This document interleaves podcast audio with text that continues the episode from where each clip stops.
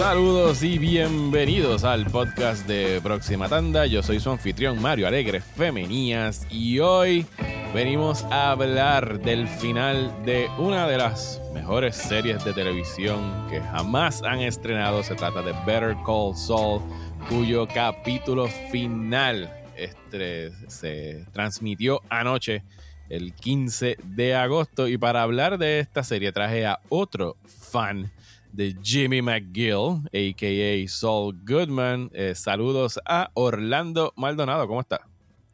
Bueno, todo, todo bien. Yo, honestamente, si no, si no hacíamos esto, yo no iba a poder dormir. yo, no, yo no iba a estar tranquilo. o sea que tú no has dormido desde anoche que lo viste a las 3 de la mañana. es lo que me estás diciendo. dormí un par de horas, pero tú sabes que tú y yo llevamos cuántos años hablando de esta serie. Bueno. Y eh, teorizando y tratando de, de, descifrar qué, qué, iba a pasar. Y teníamos 20.000 teorías. Y yo no sé tú, pero eh, ninguna de las que yo tenía en mente se cumplieron. ninguna, ¿no? Nosotros grabamos un episodio aquí de algo en algún momento, creo que en esos primeros meses de la pandemia. Eh, hablando de nuestro fanatismo con Better Call Saul.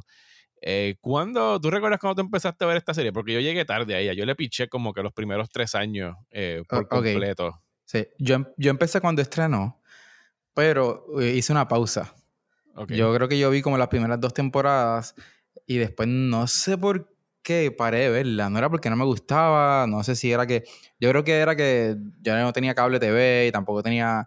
No sé si lo estaban dando en ese momento en EMC Plus y todo. Tenía que esperar a que los pusieran en Netflix. Y en algún momento cuando pusieron una de esas temporadas en Netflix, pues por alguna razón que ahora mismo no me, no me acuerdo, yo paré de verlo.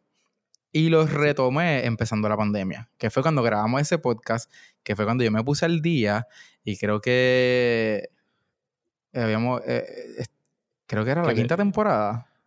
Cuarta, temporada. La cuarta temporada. Bueno, no, porque la, quinta temporada. salió. Recuerda que vamos a buscar aquí rapidito en lo que tú haces. Vamos a ver. Porque hubo un bache por la pandemia. Y después hubo otro bache. por, el, por, el, ataque cardíaco de, de, Bob Odenkirk. Eh, Season 1 salió 2015, 2016, 2017, 2018 de corrido Season 4.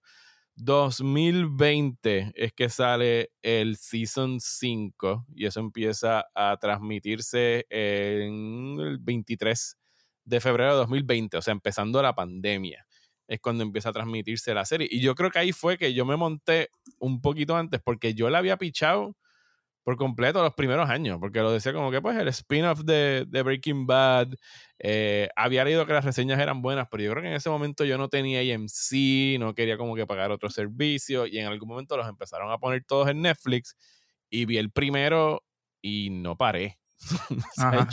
yo, vi los primeros tres o cuatro seasons de una sentada y creo que enganché con este quinto cuando ya estaba transmitiéndose, pero ridículamente juqueado con la serie. Y que es una serie que se ha ido transformando a medida que ha estado corriendo, porque originalmente los planes de, Peter Gould y Vince Gillian, que son los creadores de, la serie, ellos querían que ver la transformación de Jimmy McGill, interpretado por Bob Odenkirk, a Saul en la primera temporada. O sea, ellos decían, cuando se acabe la primera temporada, ya tú vas a ver a Jimmy convertido en Saul.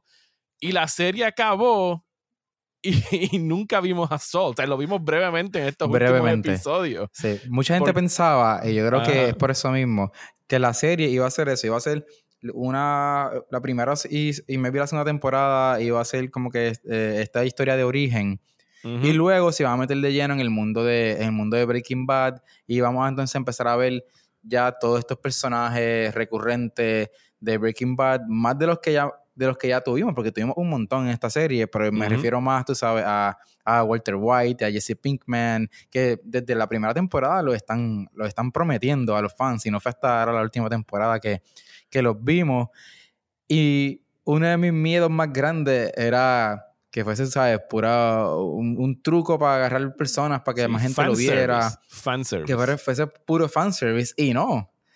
No, no, no fue para nada fanservice. Cada, cada aparición de, ya sea de Walter White oye, o de Jesse Pinkman, añade tanto a la historia y al arco de, de estos personajes que yo, que yo me quedé honestamente en shock. Yo dije, eh, la que este tipo es un genio. Y se, ha, y se ha dado como que este tirijara y un debate entre los fans de, de las series de ah, cuál es mejor, cuál es mejor, Breaking Bad o Better Call Saul. Y uno puede tener alguna favorita en términos de, de su desarrollo, pero es que ninguna existe sin la otra. O sea, es como, es, lo que tú dices, cada una enriquece a la otra. Y, y anoche yo acabé de ver Better Call Saul y lo primero que hice fue meterme a Netflix a buscar episodios de Breaking Bad que, que, hacen referencias a ellos en ese final. Y, y, me quedé buscando la escenita que quería ver y me quedé viendo el episodio completo y dije, puñeta, me jodí, voy a tener que hacer un rewatch de Breaking Bad ahora. porque es que son tan buenas las series. Y, o sea, si Breaking Bad para mí yo lo describiría como un, un thriller de acción, porque era más el suspenso de que no mangaran a Walter White haciendo esto, que era el maestro de, química, convertido en rey del narcotráfico de Crystal Meth en Albuquerque, Nuevo México. Esta de Soul tiraba más para el, el dramedy, ¿sabes? Porque era más dramática era, y, y, jocosa, porque Bob Odenkirk es naturalmente un, un comediante. Y, yo pienso que el, balance que han logrado crear entre las dos y, estos dos creadores, Gilligan y, Peter Gould, han dicho que ellos no trazaron un plan desde el principio de cómo iba a ser esto. O sea, en algún momento esto se, pensó hacer como un sitcom de media hora con Saul Goodman bregando con, con issues legales. Y yo no puedo creer la manera tan magistral como ellos han logrado. Es como si hubiesen tenido un rompecabezas de Breaking Bad que le faltaban piezas y poquito a poco a través de seis seasons lo fueron llenando orgánicamente sin que le quedara nada vacío al final. O sea, y ahora hay como que un, un todo. Y rojosa y romántica. Pues yo no esperaba que esta serie que fuese tan romántica también y el tema de el tema del, del amor estuviese tan presente. Oye, anoche yo estaba con el corazón destruido. ¿Qué? qué? yo no sé tú. De hecho, vamos a usar ese punto para transicionar porque o sea, ya yo, yo vi el final, me expresé en redes sociales. A, a, mí me encantó y pienso que acabó de la única manera lógica que podía acabar. Porque si todo el mundo puede tener teorías, tú y yo las tenemos, las debatimos por años, no semanas, años. Porque o sea, lo, lo, genial de, de Better Call Saul es que todos los seasons, menos este, empezaban con un flash forward de dónde estaba eh, Jimmy McGill en, en, su futuro post Breaking Bad, ¿sabes? Escondido, trabajando en un Cinnabon, que de hecho yo no me acordaba que esto es algo que Saul Goodman dice en la serie y lo escuché anoche viendo el capítulo de Granite State, que es el que hace referencia en el final. O sea, él le dice a, no sé si tú te acuerdas, pero él le dice a Walter White, mira, él le dice, mira, en un año yo lo más seguro voy a estar siendo un manager en un Cinnabon en Omaha. y yo me ha dado un mal de risa. Y yo, estos cabrones es que piensan en todo. O sea, eh, hay un montón de callbacks así también. El que tú me enseñaste, que yo no me di cuenta viendo el episodio. El de, los de la cantidad de dinero que él necesitaba Walter White para su operación, en la misma cantidad que él le, que él le va a robar a... Al paciente de cáncer. Al, paciente de cáncer en, eso, en uno de esos últimos episodios. Eh, eh, son esas cositas así pequeñitas que, que ¿verdad? Que los fans de, Breaking Bad lo van a apreciar un montón. Sí, ¿no? Y por, eso que quiero tirarme el rewatch, pero que, o sea, la serie acabó anoche para mí de la única manera lógica que podía acabar. O sea, para, para el carajo nuestras teorías y de las cosas que llevamos pensando que podían suceder. O sea, no, por más que tú y yo que, yo creo que nuestro deseo era que la serie acabara con Jimmy y Kim en un sofá viendo películas en Turner Classic Movies. no había manera de que acabara así porque la realidad de todo, por más que nos duela, es que o sea, Jimmy slash Soul era, era una mala persona. Sí, no, no había manera de... No había manera de redimir este personaje de una manera satisfactoria y real. O sea, no, yo creo que pensándolo después, llegué a esa conclusión. No, no había forma de tú redimir este personaje y que el mensaje no fuese a lo mejor algo como, ah, mira, este, you can get away with it. Como era bien, bien, bien difícil porque te pones a pensar no solo en, lo que vimos a, a, Jimmy hacer en Better Call Saul, pero lo que hizo en Breaking Bad, también todos, y, y, ese reminder de ese, ese retorno de ese personaje de la, la viuda de Hank Schrader, fue como que finalmente fue como que ese, ese, ese, e, ese, ese, elemento que faltaba para yo decir, ok, no, aquí no va a haber ningún tipo de redención. Mira, y no, puede haber reparación, que fue lo que hubo. Ajá. Pero redención, nada. Anoche cuando yo tuve que ver en la transmisión en televisión y yo no estoy acostumbrado ya a ver anuncios de televisión. Así que me lo tuve que mamar con anuncios de televisión. Pero cuando regresaron de anuncios y están en el tracking shot ese por el pasillo y Sol ve a Marie, yo exclamé un anda para el carajo. O sea, es como que they are going there. O sea, yo no, y, yo no tuve esa reacción, posiblemente porque ya nos habían, y porque era esperada, ¿sabes? Tú presumías que en, el típico tiro de Vince Gilligan, ah, o no sé, Vince Gilligan, pero que te hacen el reveal, estás viendo una pared, una pared, y de repente, pum, el reveal del personaje, que para mí es, ya un staple de tanto Breaking Bad como de esta serie. Lo hicieron varias veces. Eh, Breaking Bad es de las mejores series retratadas en la historia de la televisión, o sea, en la selección de tiros. Anoche hubo uno del reloj de Walter White, que es un típico tiro de, de, de ambas series que, está fuera de foco el reloj y después lo ponen en foco, que el, que el, tiro de cámara son estos tiros extraños que tú no sabes dónde puñeta están metiendo una cámara para poder alcanzar ese tiro. Sucedió con este y sucedió con el de Marie, porque sabíamos que, que Brian Cranston y este muchacho, ¿cómo se llama el que hace de, Aaron Paul, iban a estar saliendo en la temporada, porque, porque yo pienso que esa es la diferencia entre lo que hacen otras series y lo que hace este corillo de gente bien, que no es acerca del fanservice no es acerca de tener un random, eh, eh, random presence de, estos personajes de vuelta, nada más que porque a la gente les gusta. Es que tienen que traer algo a la mesa. Pero a Marie, yo no estaba esperando que saliera. A quien único se les quedó por traer de vuelta fue Skyler, porque Hank ya había salido en un season pasado. Eh, pero cuando salió Marie ahí y después traen a la esposa de, del partner de Hank, en realidad es que tú dices, mira, sí, estamos viendo los estragos de lo que hizo eh, Saul Goodman y Walter White y Jesse Pinkman y de todas esas personas, tú pudieras decir que Gus y Walter, o sea, ellos tuvieron el easy way out porque los mataron. O sea, no hemos visto a nadie en este mundo criminal pagar con la justicia. O sea, ninguno. Walter se fue justo como él quería irse, ¿sabes? Ajá. Eh, con su con, su estatus, tú sabes, de, de criminal en, el, en la cima, básicamente y, este personaje de Jimmy, que estaba tan amarrado a la justicia y que o sea, su vida era la justicia, tenía que venir alguien a pagar con, con cárcel por lo que había sucedido. Y por un momento nos hacen pensar de que se va a volver a salir con la suya el cabrón, porque es un labioso. a mí me cogieron de pendejo. Yo pensaba que sí, yo pensaba que ya era la última escena iba a ser él comiendo mantecado en prisión. Cuando ah. estaban negociando su, su, término en prisión, que originalmente iban a ser como que un life sentence más 192 años. Era una cosa así súper exagerada de todos los cargos que habían en su contra. Eh, lo logró reducir a 7 y después le da un cargo de conciencia. Que hubiese sido un buen, un buen comentario sobre el sistema de justicia. Claro. Pero lo que me gusta es que aun cuando pasa lo que pasa con ese twist, no pierde el comentario. O sea, el comentario eh, se, mantiene, se mantiene vivo porque él logra reducir esa, sentencia, aunque al final no, se la, no se la aplican y no es lo que cumple. Él logró, estuvo a, a dos minutos de quedarse callado de, de, haberse salido con la suya una, una vez más. Pero obviamente, como vamos a empezar a hablar, a discutir ahora, ese no era su plan. El episodio empieza, y yo creo que debemos hacer como con un, más o menos un play by play de lo que ocurre, porque es como que el tema del episodio. Y hay varios flashbacks en este episodio, que fue una de las cosas. Y los flashbacks pueden ser tricky, porque pueden ser como que demasiado, demasiado on your nose. Y aquí el hecho de que escogieron momentos claves para traer personajes de vuelta, como es como arranca el episodio, con el personaje de Mike en aquel episodio que están caminando por el desierto con los 7 millones de dólares de Lalo para pagar su fianza, encuentran este oasis y empieza por primera vez a hacerse la pregunta de, la máquina. ¿Qué haría si tuviera una máquina del tiempo? Sí, que de hecho el libro, estoy, estoy jumping ahead, pero el libro del Time Machine de H.G. Wells está en uno de los primeros episodios de Better Call Saul al lado de la mesa de Jimmy cuando ella está eh, viviendo con, con, Kim. Es que estos cabrones.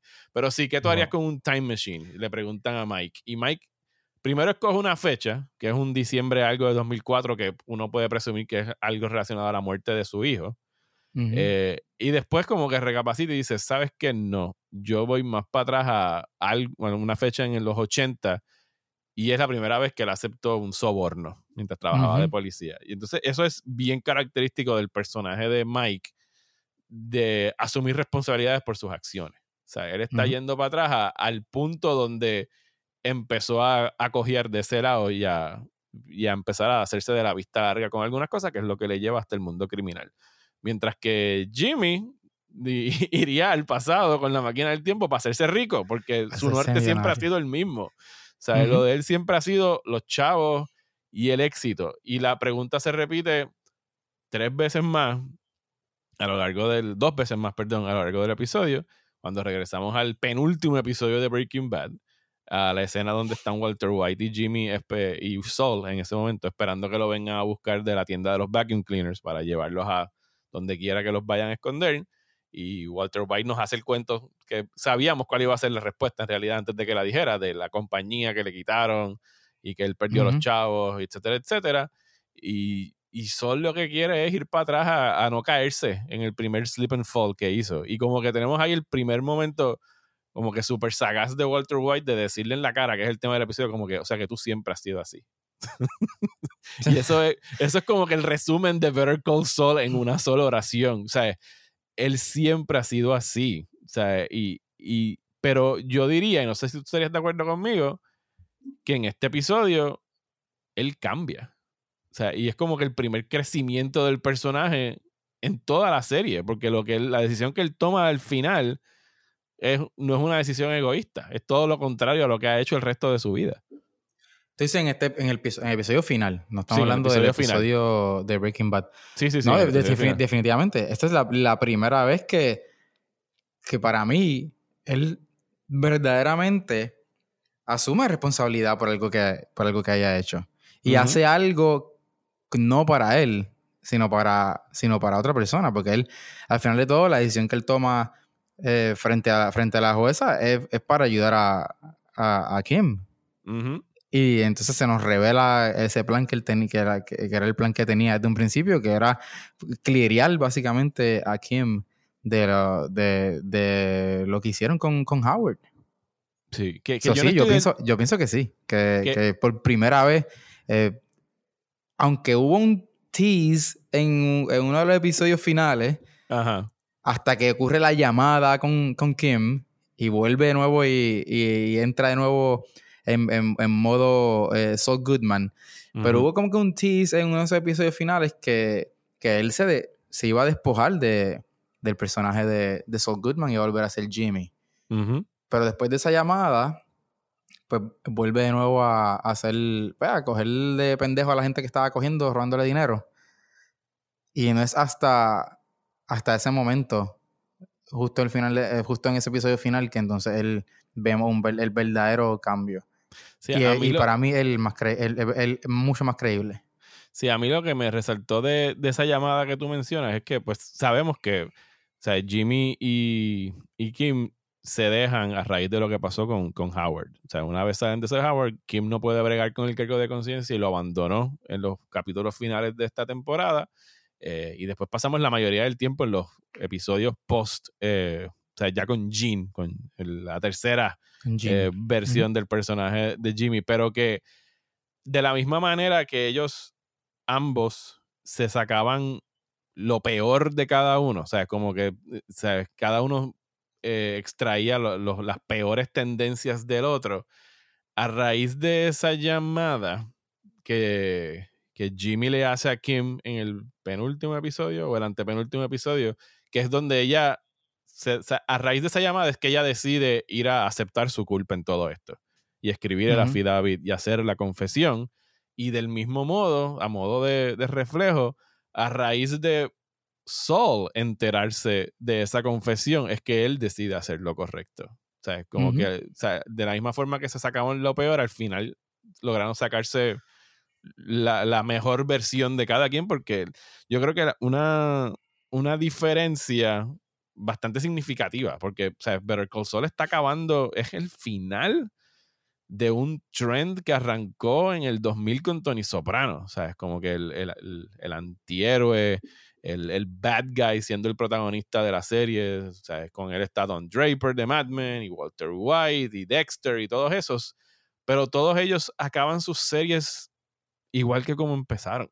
¿Sabes? Todos empiezan como monstruos y acaban como monstruos. ¿sabes? O en el caso de, de, de, Don Draper, pues acaba como un tipo machista, sexista, egoísta y, empieza y acaba de la misma forma.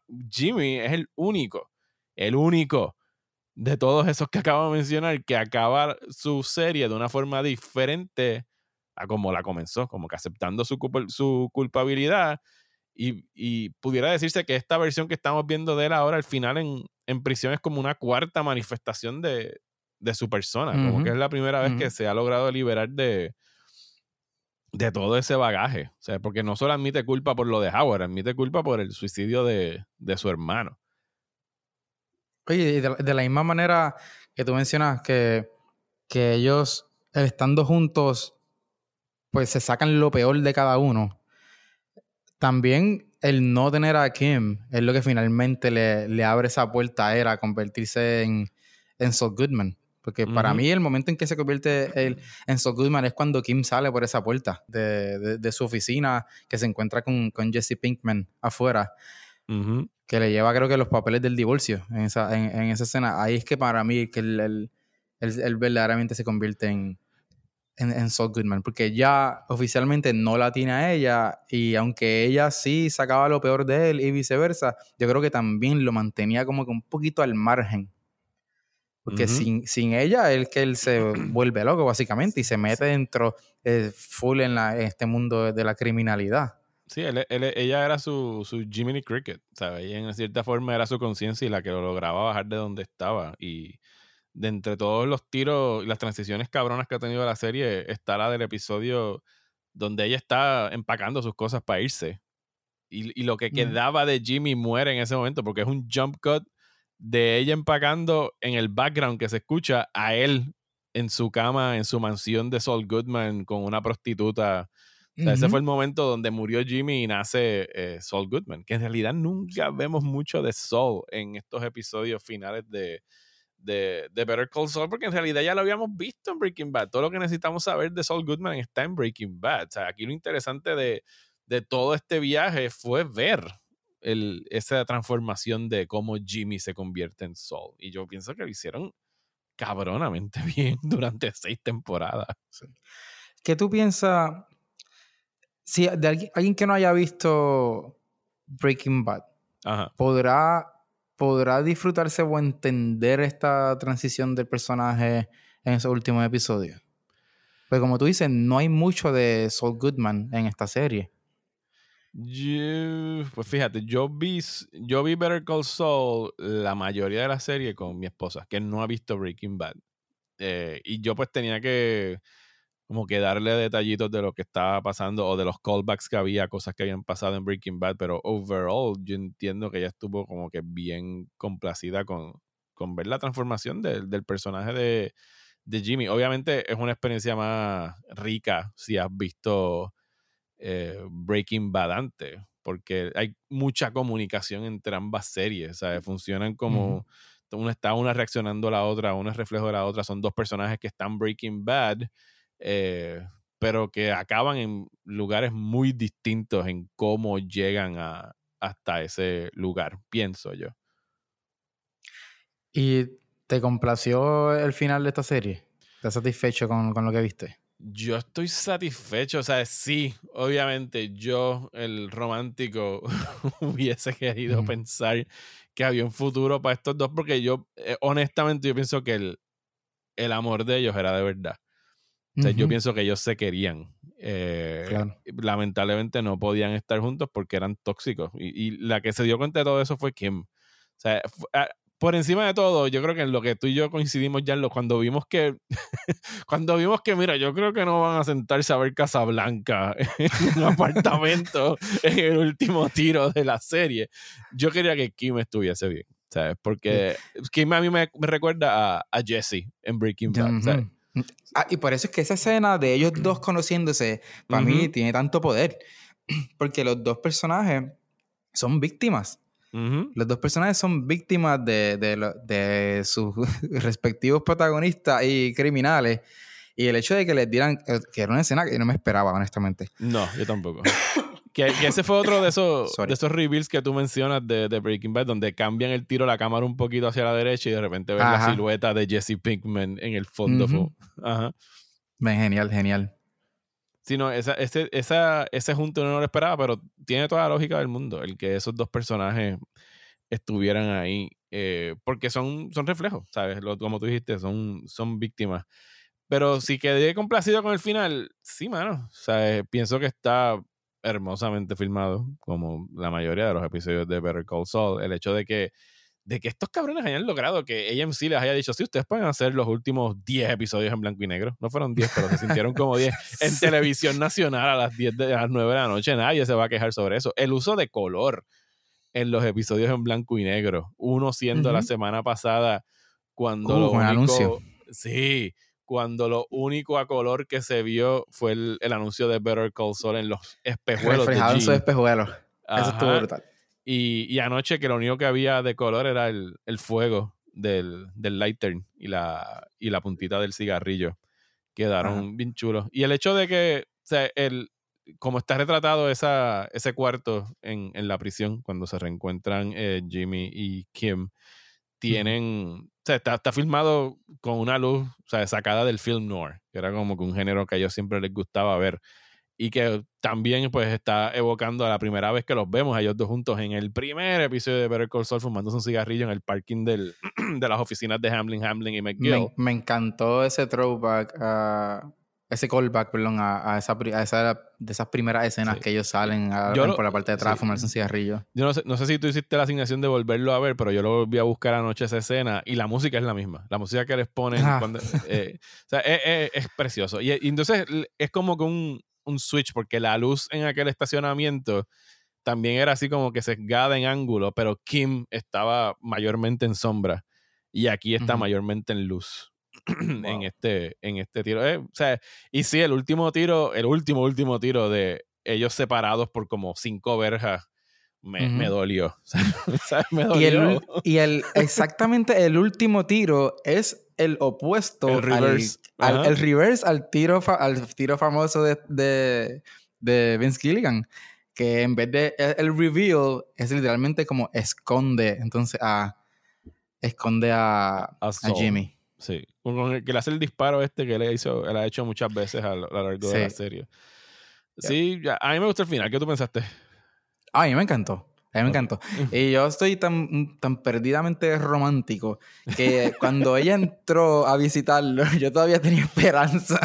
Sí, lo, va a sacar, lo va a sacar. Lo va a sacar, Dios mío, lo va a sacar. Algo va a pasar aquí. Sí, somos bien pendejos. Bueno, yo estaba escuchando esta mañana un podcast que cuando están en la escena de, de la guagua llevándolo a prisión, o sea, era como que incluso en ese momento estás como que aquí, aquí viene el escape, el great escape, is gonna make it, algo va a pasar en la guagua que la van a volcar y esto se va a convertir en The Fugitive y es como que no, mano, va a prisión por 86 años, nunca va a volver a salir. Él se tira el, porque en realidad a la prisión, que tú no, en realidad uno pensando como es eh, Jimmy, porque él primero escoge una prisión cinco estrellas con Triclub en Carolina del Norte y les dice específicamente no quiero ir a esta que se llama AX algo, que es a donde yo creo que lo mandan. Sí, esa misma es que lo mandan. Ahí fue que yo, ahí fue cuando yo, ahí supe que, aunque no, no te lo habían dicho, yo dije, ah, diantre, va a estar, nunca va a salir. Como cuando, cuando te revelan a dónde están llegando, a la prisión que están llegando, ahí te dejan saber como que, mira, ya el, el, el, el deal aquel se fue a la mierda. Ajá. Y va a cumplir, tú sabes, el life sentence que le habían, que le habían impuesto al principio. Le metieron 86 años que con good, Behavior quizás es la mitad. O sea, si sale va a estar bien viejo y bien jodido. Eh, aunque en realidad, digo, es lo que él le dice a manera de chiste, como que aunque you never know, con Good Behavior, y en realidad de la manera que lo vemos en prisión brevemente al final. Ajá, él cocinando, llevándose bien con todo el mundo. Él es el rey allá adentro. Él es el rey de la prisión. sí. Sea, yo comentaba esta mañana con un pana, mira, él es un celebrity, porque todo el mundo sabe quién carajo es Saul Goodman. Y yo estoy seguro que allá adentro él tiene que estar con su misma rabia, ganándose a todos los guardias, seguramente ayudando a prisioneros con, con sus appeals y sus mierdas en... full, full, full. Exacto. Full que él está siendo abogado allá, adentro, no, no legítimamente, pero está fungiendo como abogado para toda esa gente. ¿Y qué piensas del hecho de que él responda a Saul dentro de la cárcel? Porque ya antes de esto lo vimos dropear el nombre de Saul. Y obviamente yo sé que es así como lo conoce la gente. Lo conocen como Saul Goodman. Pero para mí, la manera en que él reacciona y como él se lo está. Él se lo. Él se veía que se lo está disfrutando. Todo el mundo, desde que están en, el, en, la, en la guagua, él sonríe cuando están en la guagua y todo el mundo empieza a, cantar su nombre. Yo pienso y luego que algo dentro de la cárcel. Sí, el hecho de que el episodio se llame Soul Gone eh, otra vez el juego de palabras de Soul Goodman, pues Soul Gone, como que todo, it's all gone. Eh, yo pienso que es algo que él tiene que aceptar que él ya tiene que vivir con eso. Eh, parte, de, parte de, su, de su purgatorio, ¿no? De, de, él como que bregar con su sentencia.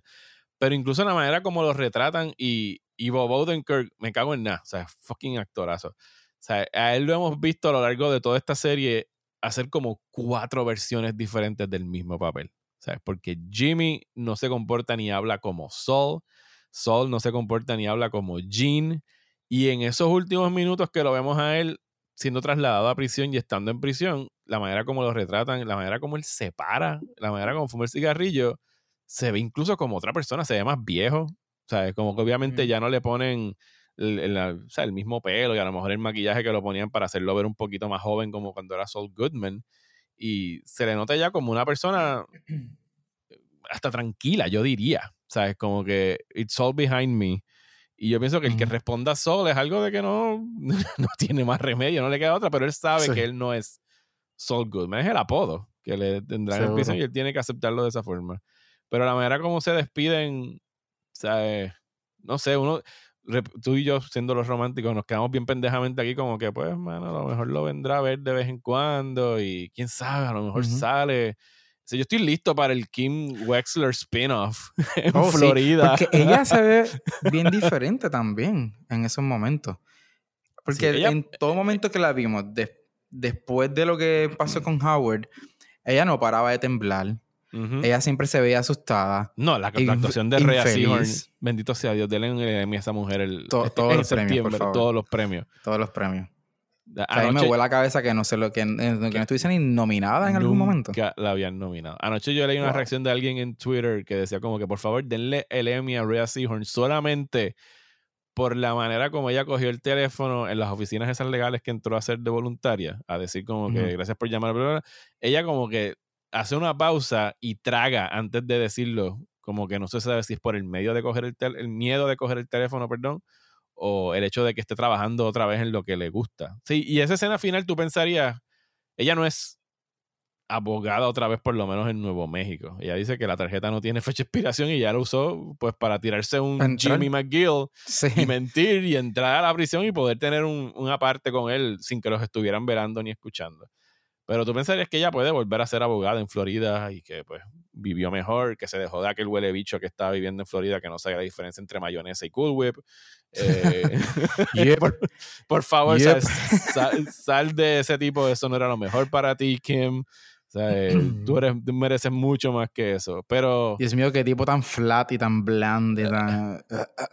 hasta, la escena de sexo era horrible. Era como que. sí, literalmente lo que decía, yep. Yep. Eh, pero, o sea, ya eh, Gillian y, Peter Gould han dicho que, ya van a dejar atrás el Albuquerque verse, que no piensan más ningún spin-off, pero al mismo tiempo dicen que never say never. A ellos, después de esto, yo les compro lo que sea dentro de ese universo. Ojalá fuese con alguien como Kim, porque pienso que eso es un papel que tú pensarías que que no ibas, o sea, cuando tú ves la primera temporada de Better Call Saul, tú no piensas lo que se va a convertir ese personaje. O sea, el cariño que le han dado, el crecimiento que te han ido, la, importancia que ha sido para los televidentes como tú y yo, que toda la o sea, esto es una precuela y, y es un spin-off. Y usualmente tanto las precuelas como los spin-offs no funcionan. O sea, las precuelas sobre todo están exentas de tensión porque tú sabes lo que va a pasar, tú sabes quién sobrevive, quién no. La interrogante siempre era Kim. Y ese era el estrés de nosotros cuando Exactamente. y, hacía falta. Porque sin Kim eh, se quedaba removido todo el elemento de suspenso. O sea, porque ya sabes, como tú dices, ya sabíamos lo que iba a pasar.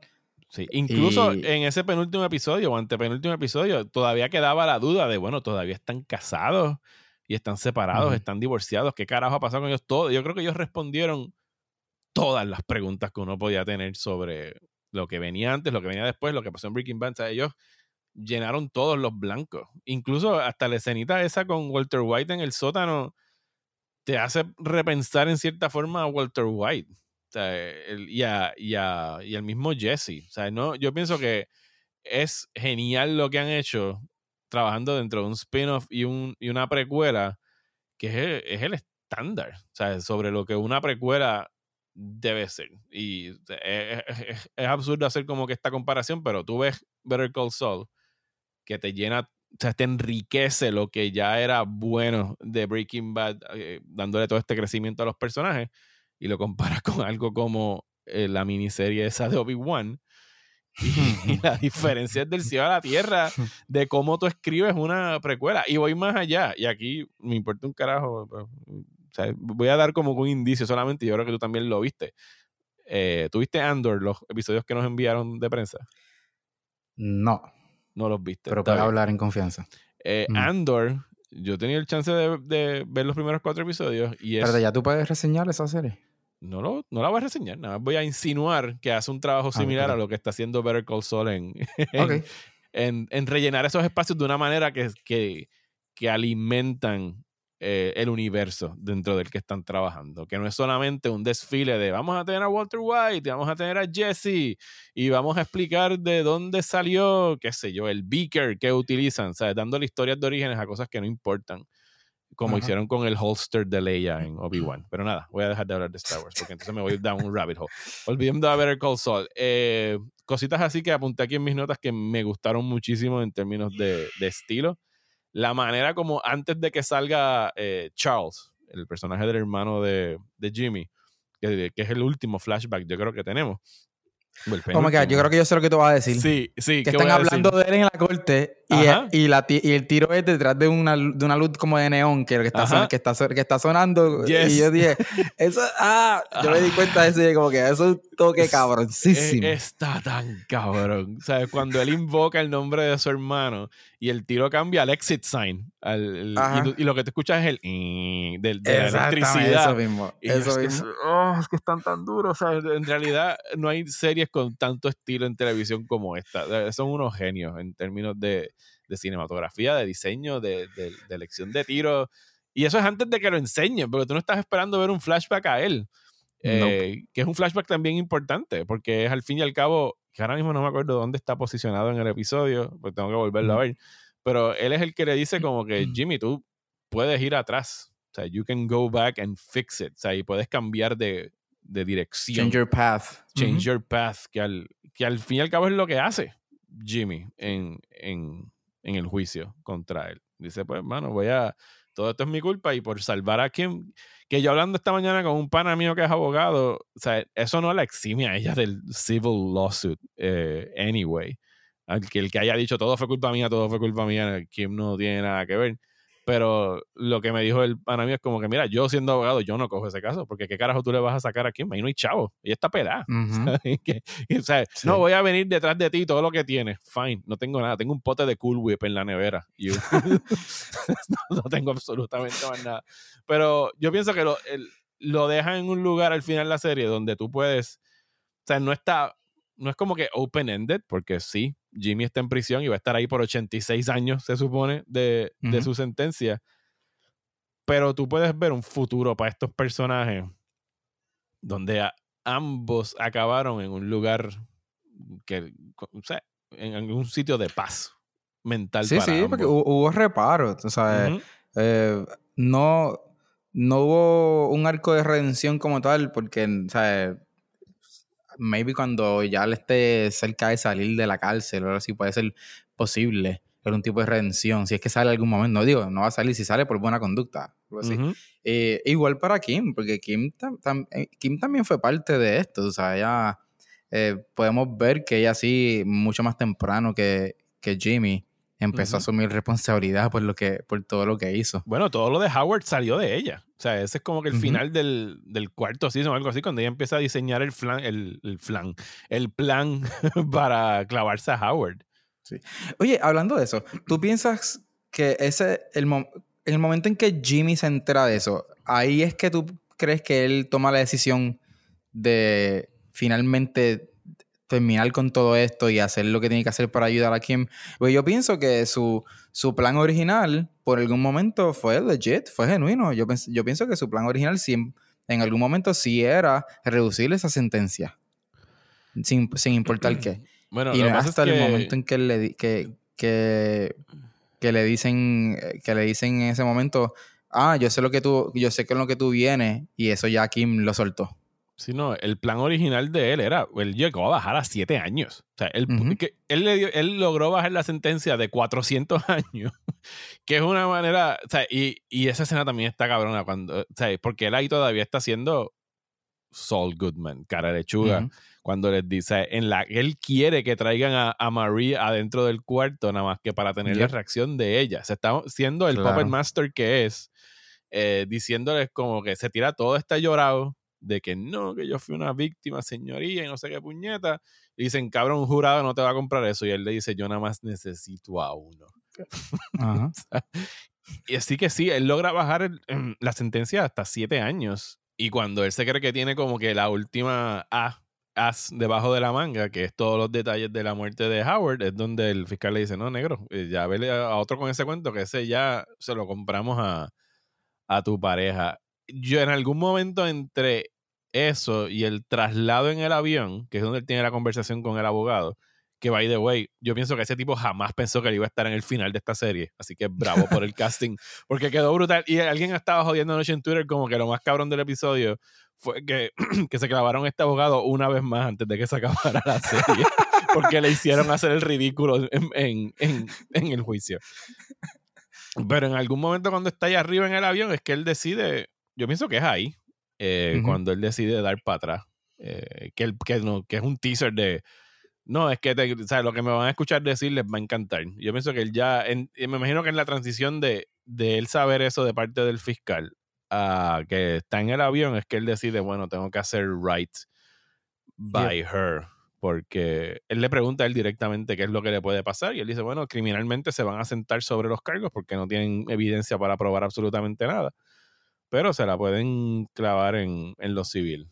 Eh, yo todavía no pienso que eso descarta por completo lo de civil, pero al final y al cabo era como que él mismo enjuiciándose él a él. O sea, él estaba como que trying his own case y él lo que quería era confesar eh, en ese momento en el juicio. Porque él, o sea, incluso la jueza le dice, cállate, cabrón. o sea, el abogado le escribe en un papel, esta jueza acepta todas las propuestas del fiscal, así que cállate. Seguro.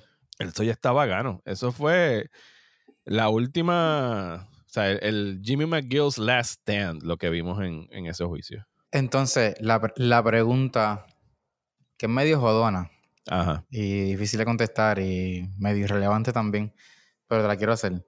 Ajá. ¿Mejor que Breaking Bad? bueno.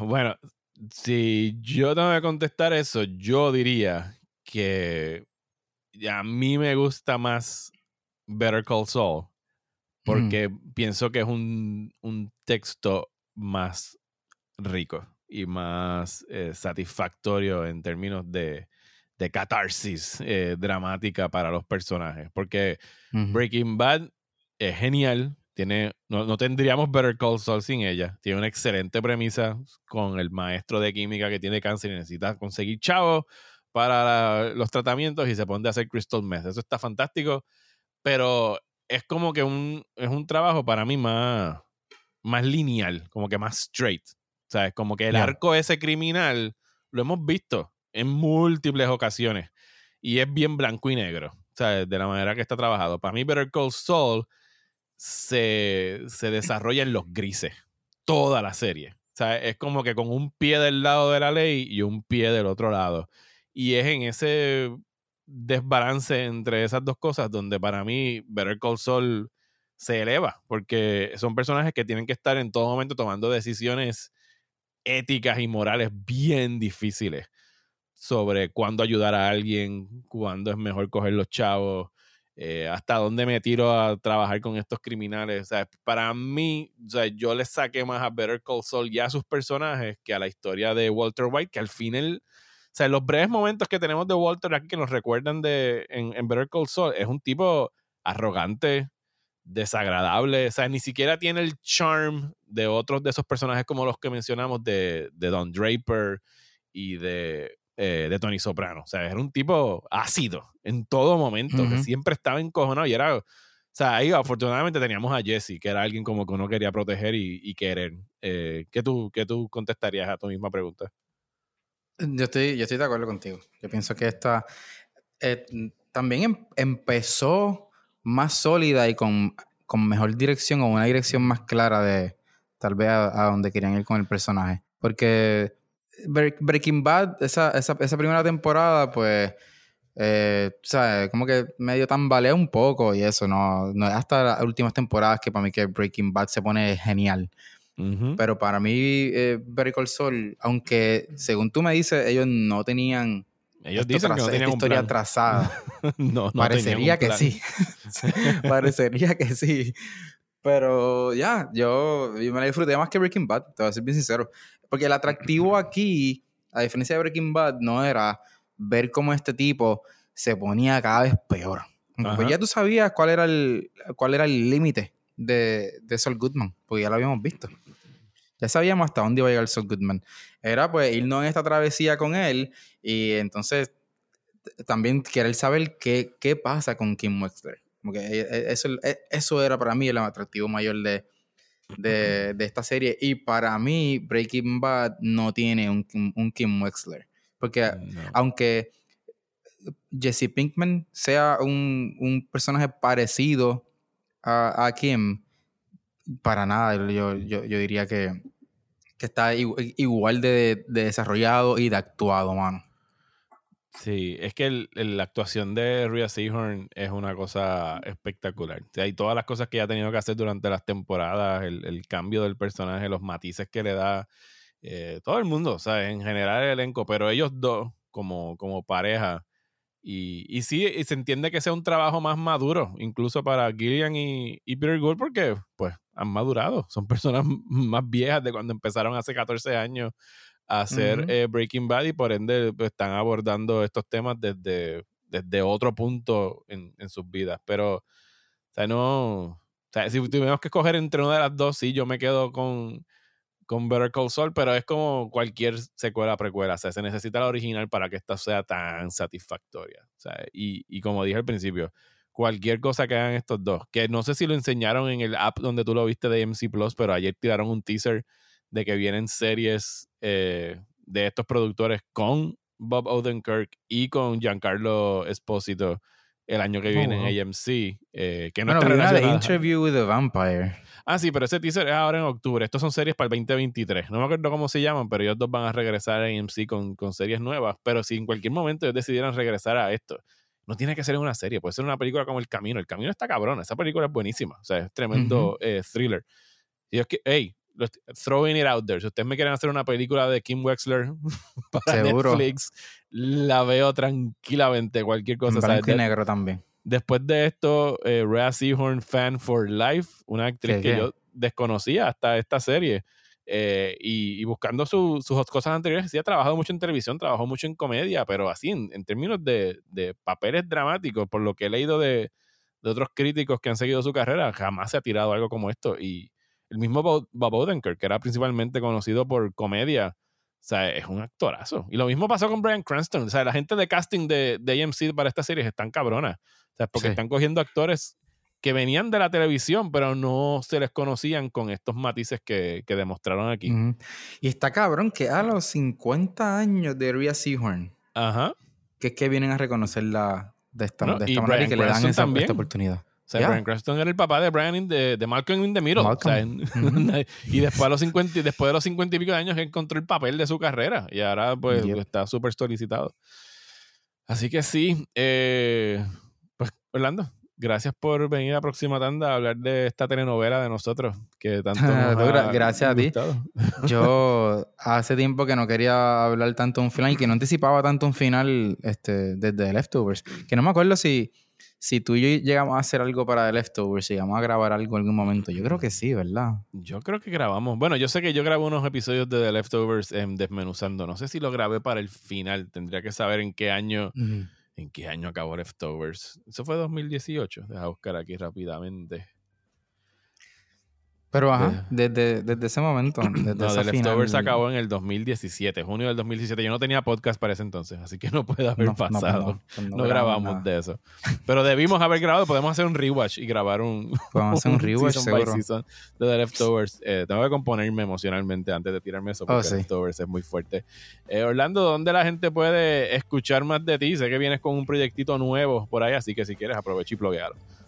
Pues sí, mira, me pueden seguir en todas mis redes sociales como Orlando en el cine. Eh, ya mismo eh, voy a sacar un, podcast por ahí con, con Genesis O'Neill y con, con Jesús Feliciano, que son dos fanáticos del cine también, eh, así bien alcorosos como nosotros. Y eso viene por ahí, aún no tenemos fecha de lanzamiento, pero lo voy a estar anunciando en mis redes sociales cuando, cuando llegue ese día. Y próximamente voy a estar de nuevo en el Festival de Toronto, así que también voy a estar publicando un par de cositas en mis redes sociales, reacciones, reseñas, posiblemente entrevistas si llego a cubrir algo. Así que nada, me pueden seguir por ahí. Nítido. Eh, te tengo toda la envidia del mundo porque vas a Toronto por como el décimo año consecutivo. Eh, así que pendientes a todo lo que tiene Orlando por ahí. A ustedes muchísimas gracias por escuchar. Recuerden que pueden darse la vuelta por mi página de Patreon en patreon.com slash Mario Alegre, donde hacemos eh, trivias, hago recomendaciones de cosas para ver semanalmente.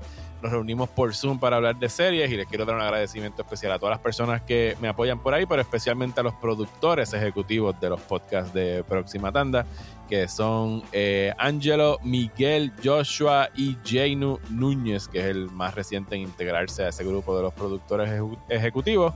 Muchísimas gracias a ustedes por escuchar y será hasta el próximo episodio de Próxima Tanda.